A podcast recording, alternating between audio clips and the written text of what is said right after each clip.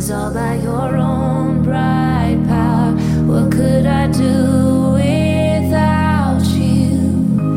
Without your loving arms, holding my heart from harms. You are my light. Well, hello and welcome. You are listening to the Spiritual Exercises. I'm Rachel Amadei. So happy to be with you all this week.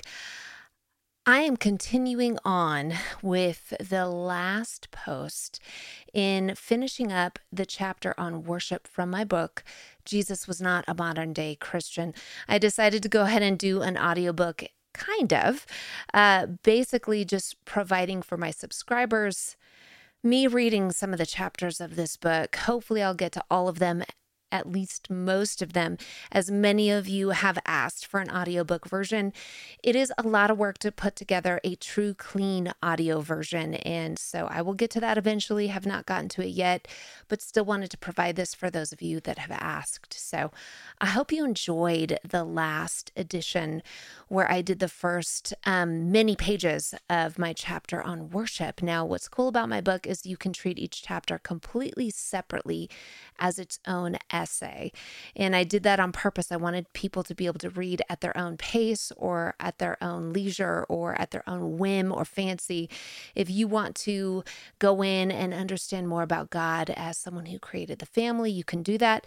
Um, I would suggest before you dig into the book that you do the very first chapter that is on definitions, defining terms, just so you understand some of the terminology if you are not very um, dug deep into kind of the more messianic movement, you might not understand all the terms that I use throughout the book. But other than that, you can treat these chapters completely separately. So that's kind of nice.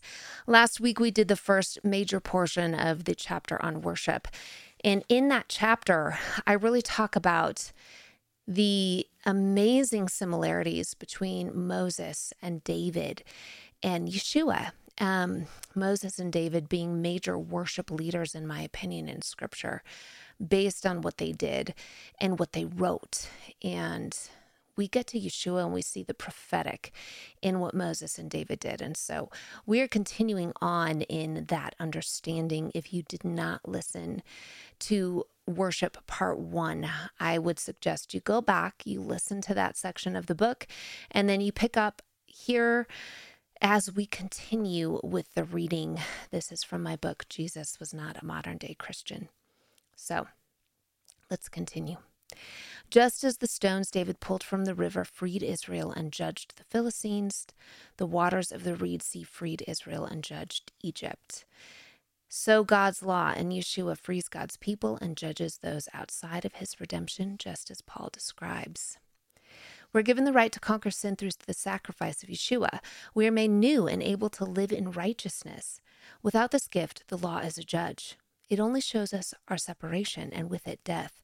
If we are not in Yeshua, we become like Goliath or the Egyptians. We are unable to enact the miracles of God.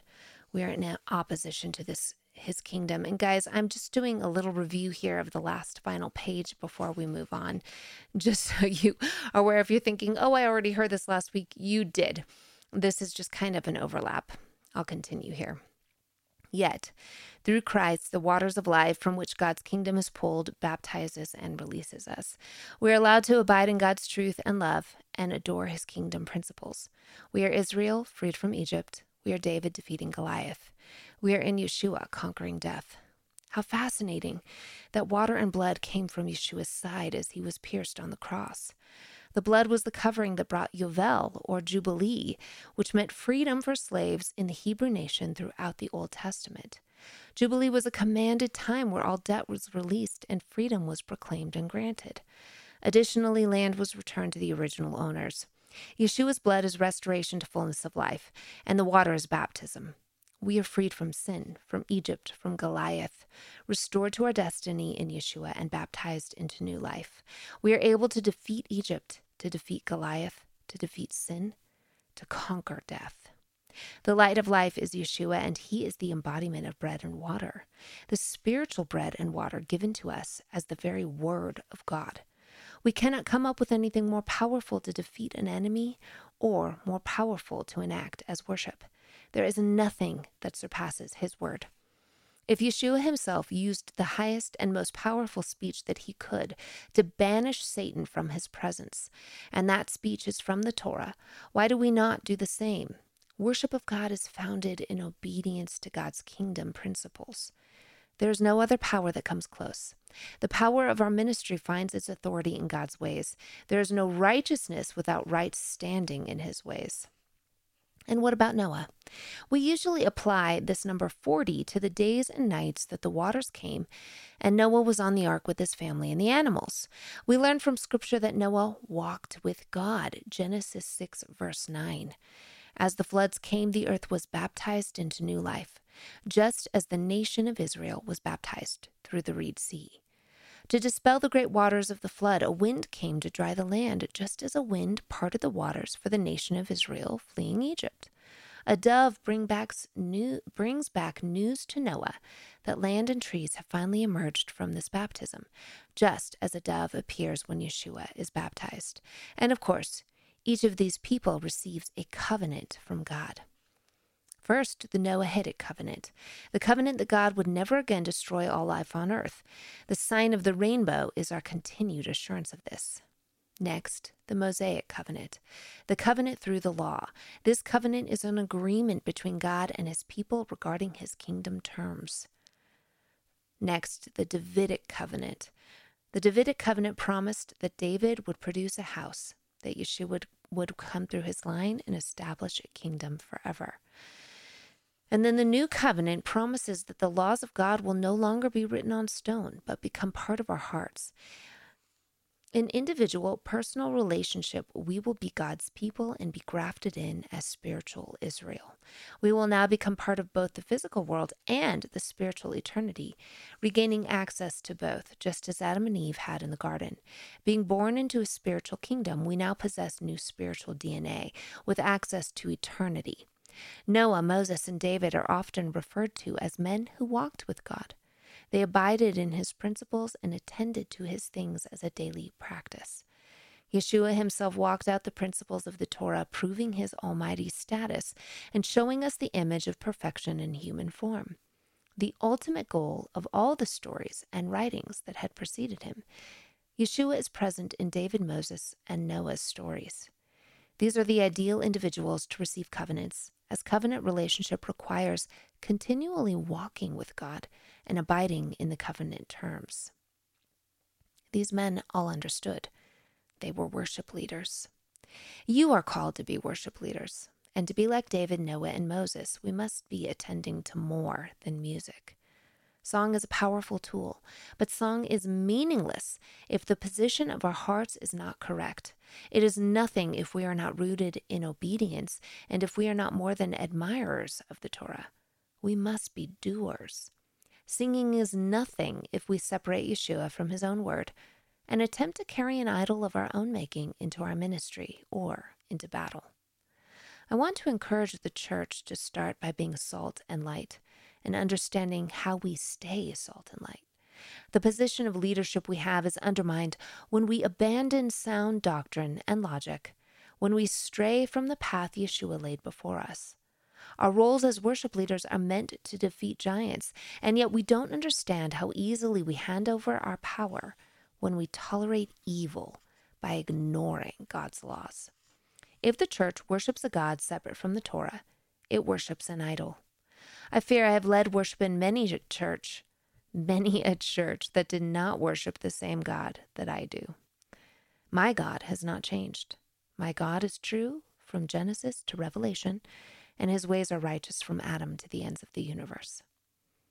It is time for the church to pledge allegiance to the true King, even if it means the world sees the awl piercing our ears.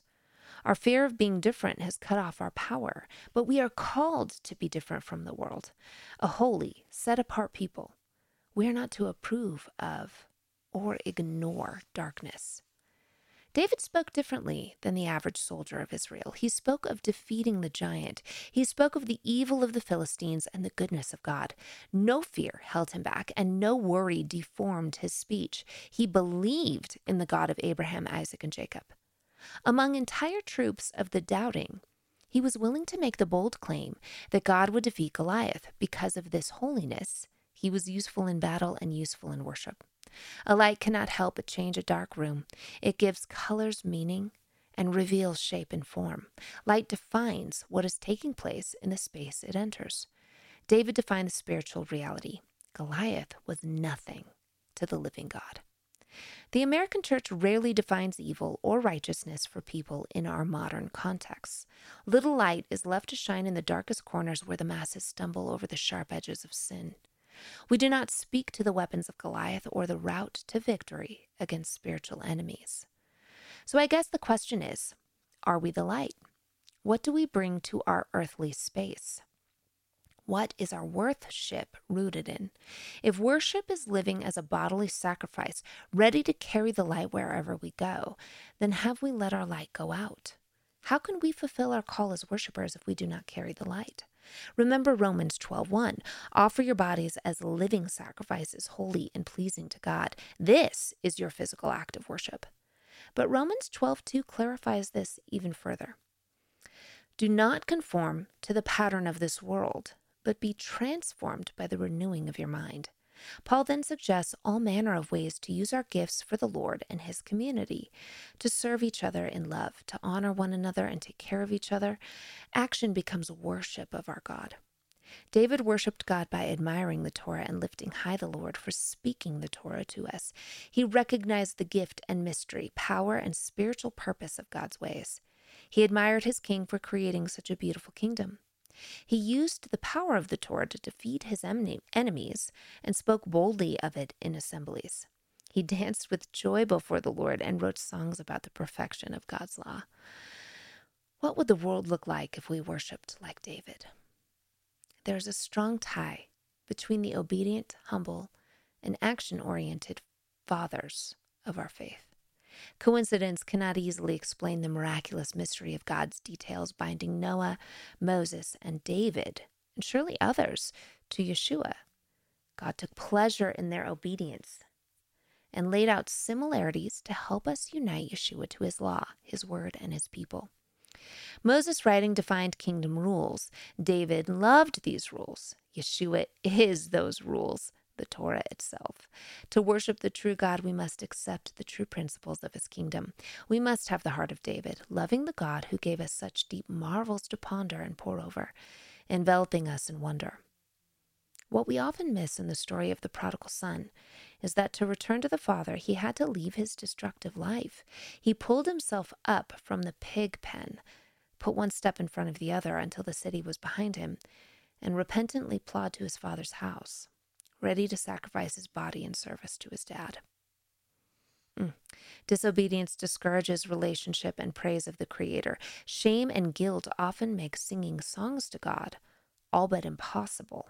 Not to mention, shame and guilt left to fester will build anger, confusion, and dissociation with God. While we still embrace the pig pen, we miss out on our dad's rich, loving house. Worship in spirit and truth pleads for a clean heart, a sound mind, and a face turned toward the light, not attempting to blend in the darkness here and there at the edges. If we cannot accept a life submitted to God above ourselves, then we have not offered all of us. We are holding back. We are worshiping something else. Do you see why singing some songs on Sunday falls hopelessly short of true worship and reverence? Where there is no respect for the kingdom terms, there can be little admiration for the God who authored them. While the believer embraces the mercy and grace of a good Father, we must also not appease or approve of darkness. We are in that darkness to be the light. You cannot bring Sin City with you into the throne room of God and expect blissful union. The prodigal son left his sin to enter into the presence of the Father. Spirit and truth belong to those humble souls who are more interested in pleasing God than pleasing themselves. In humility, we discover the shape and texture of the house of the Lord. We admire the legal standards of the heavenly kingdom and adhere to its principles because of our love for its king. We know our Father's house and rest in the peace and prosperity of its familial behaviors. Worship like David and Moses. Next section Modern Worship Music. The modern philosophy around this word worship is still applicable and important to address. What about music? What about our ritual behaviors towards God? Are we pleasing or missing mark? In doing some research, in doing some research on the largest producers of the modern worship song products, I came across some disturbing information. Places like Bethel Church obsess over the Passion Translation of the Bible. This watered down, man made, Western minded, weak translation could be called an interesting accompaniment to Scripture, but never should be called Scripture itself.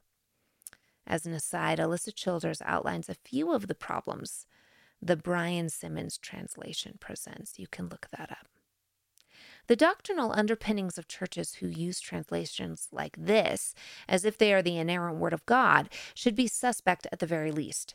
Language matters. As we've seen in the stories of Moses, David, and Yeshua, take away or change one small word, the number 40, for example, and all ties to antiquity, meaning, and the root of Yeshua can be lost.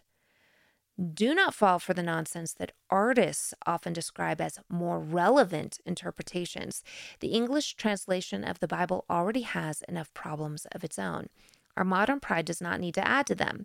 For example, while the ET, a Hebrew word meaning the Aleph and Tav or Alpha and Omega, and possibly referring to Yeshua himself, shows up over a thousand times in the Old Testament, our English Bible does not translate it quite that way.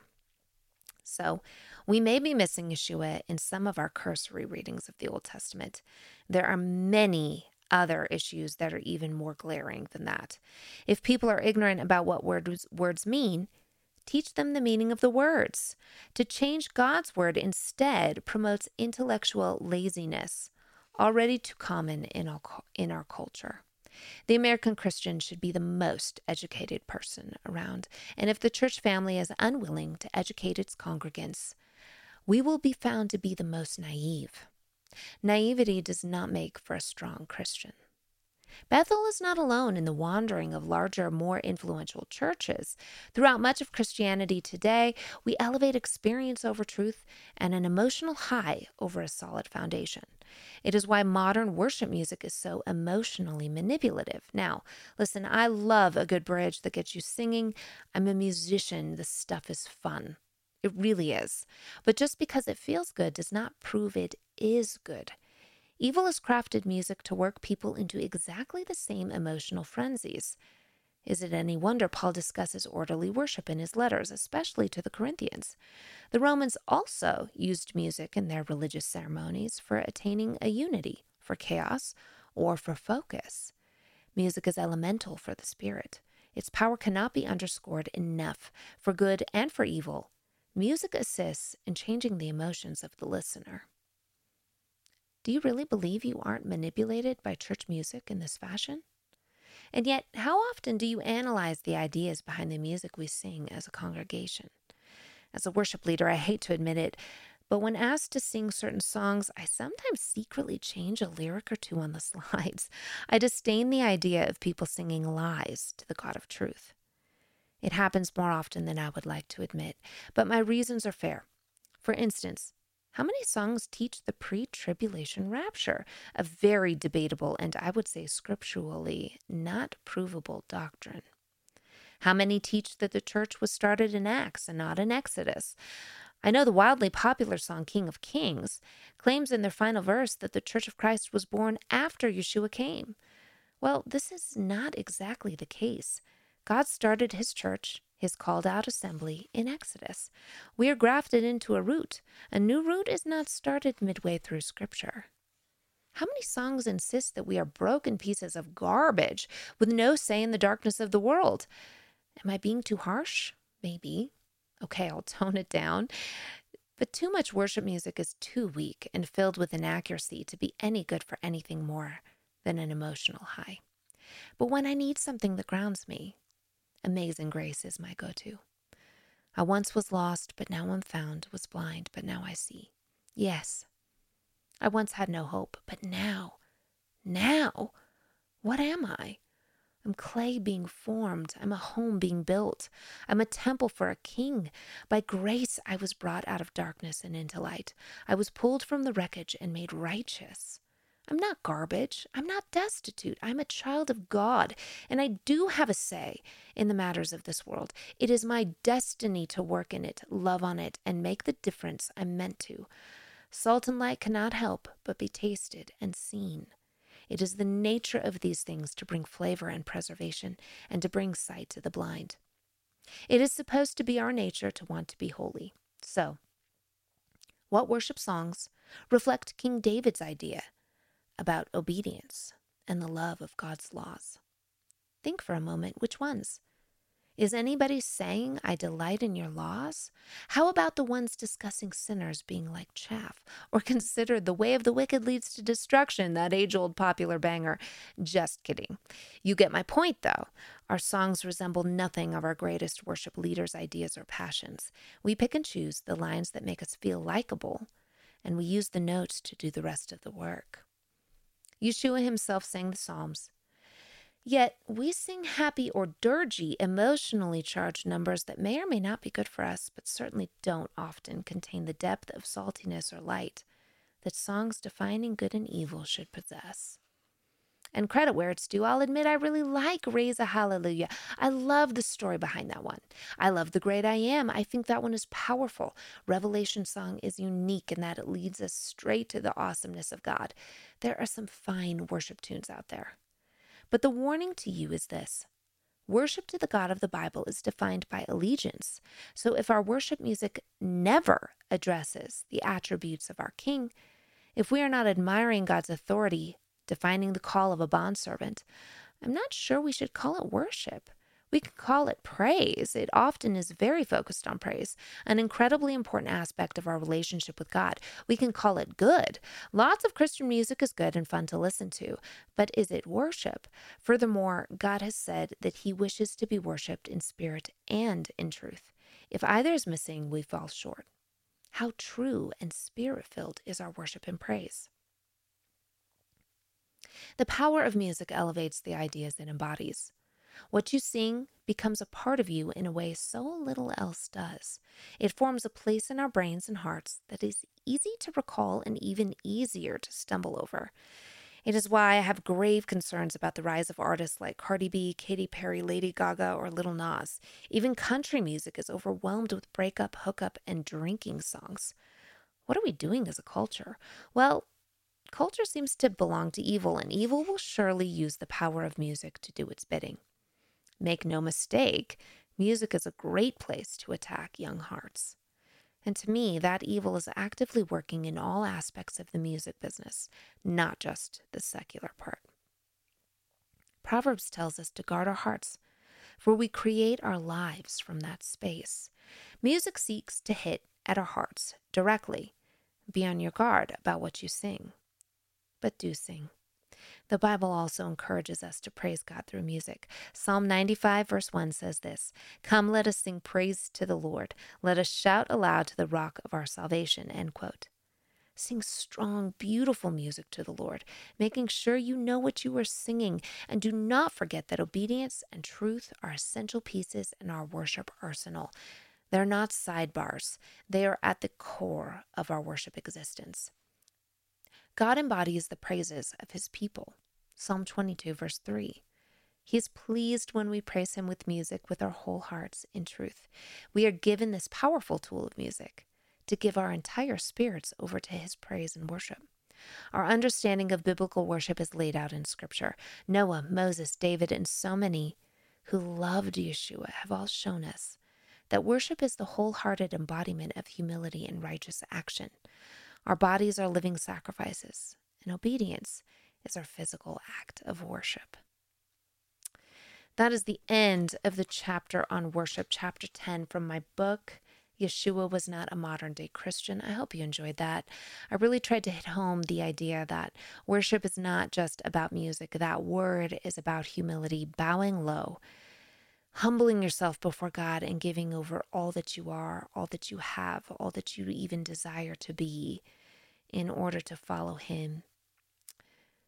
You know, I was reminded this week that even when we're facing challenges and we have to do hard things by ourselves, you know, in a hundred years, nobody's going to remember your name except except God. Every act of obedience you live out today, God will remember. You don't have to write it down. You don't have to go seek out human praises for it. When you do good in the earth, whether it's seen or unseen, God will remember it. What matters most is that we love each other well and we love the Lord well. And yes, we can use music to do this just like David did, just like so many people in scripture did. There was an example set, there is an encouragement. Worship God, praise Him with music. But if your heart is not humbled before the Lord, if you are not willing to obey Him, all the songs in the world are not going to make you a worshipful person. You're going to worship whatever it is that you do, right? It is in what you do that we see what you worship. And so, my encouragement to you today is what it always is to love the Lord with all your heart, mind, and strength, to go and make disciples of all the nations, baptizing them in the name of the Father, the Son, and Holy Spirit, and teaching them to obey all that is commanded. In all of that, Yeshua is with you to the very end of the age, and none of it is forgotten. Worship is laying down your entire life, a holy sacrifice pleasing to the Lord, a living sacrifice, and that your day to day life and behaviors reflect the kingdom. This is so much harder than we want it to be. We want to just be able to go to church on Sunday, sing the songs, and check a box. And God says, no, that's not really what relationship is like. Relationship is every single day in all that you do, you remember who it is that you love first. Mm, that is so much more. But think about all of the good you're going to do as you continue to work towards honoring Christ with your body and your mind, with all that you have to give. So I hope that chapter helped inspire you to inspire you and showed you how from Genesis to Revelation we are you're going to see these examples of true worship leaders, truly worshipful people. And what they do is so it's not just musical. I love David because David has all of it, right? Moses has a little bit of all of it, but boy, does David have all of it. David has the Psalms and the songs, but then he also has these radical acts of obedience and humility, these crazy examples of humility before the Lord.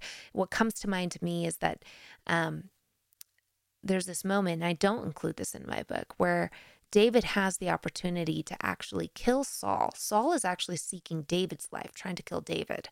David is hiding out, right? But he has this opportunity to take the life of Saul or to at least put him in bad position. And he basically says, you know, far be it from me to take the position or to harm the anointed one, the one that God anointed as king over Israel. He had so much respect over what God had done in the position that Saul was in and who Saul was supposed to be in that position, that instead of taking advantage of Saul, he humbled himself. And, you know, he reveals himself to Saul and says, Listen, I could have killed you, but I decided not to right? To try to bring peace to their relationship. I mean, this is extraordinary behavior. This is a worship leader. And it's why David is so honored, even though David sinned, even though David made actually multiple mistakes, not just one, many. But you see that when God says, you know, he has a heart after my heart, you can see how that's true. You can see how David really did want to please God and just like all of us, found himself in situations where he was making poor decisions, but he kept coming back and he kept saying, Lord, renew me, change me, make me, mold me. I know I've done wrong, but boy, all of your things are right and righteous. It's such a good example to us of how to continue on even after mistakes, even after times where we may be disappointed in ourselves in our worshipfulness. um, it's not too late. You still have breath in your body. Today is the day. Do it now. Do it right this second. Go before the Lord. Ask Him what your next step of obedience is. Be open to the answers that He gives you. Open up your Bible and test that spirit and what it has told you, and go and do what God has required of you because He is the only one that remembers all of us.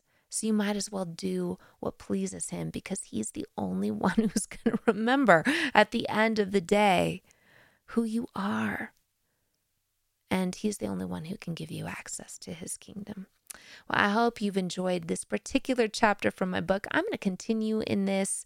Um, we will see uh, how much I get done, but I hope it has blessed you. May you be very blessed until next time.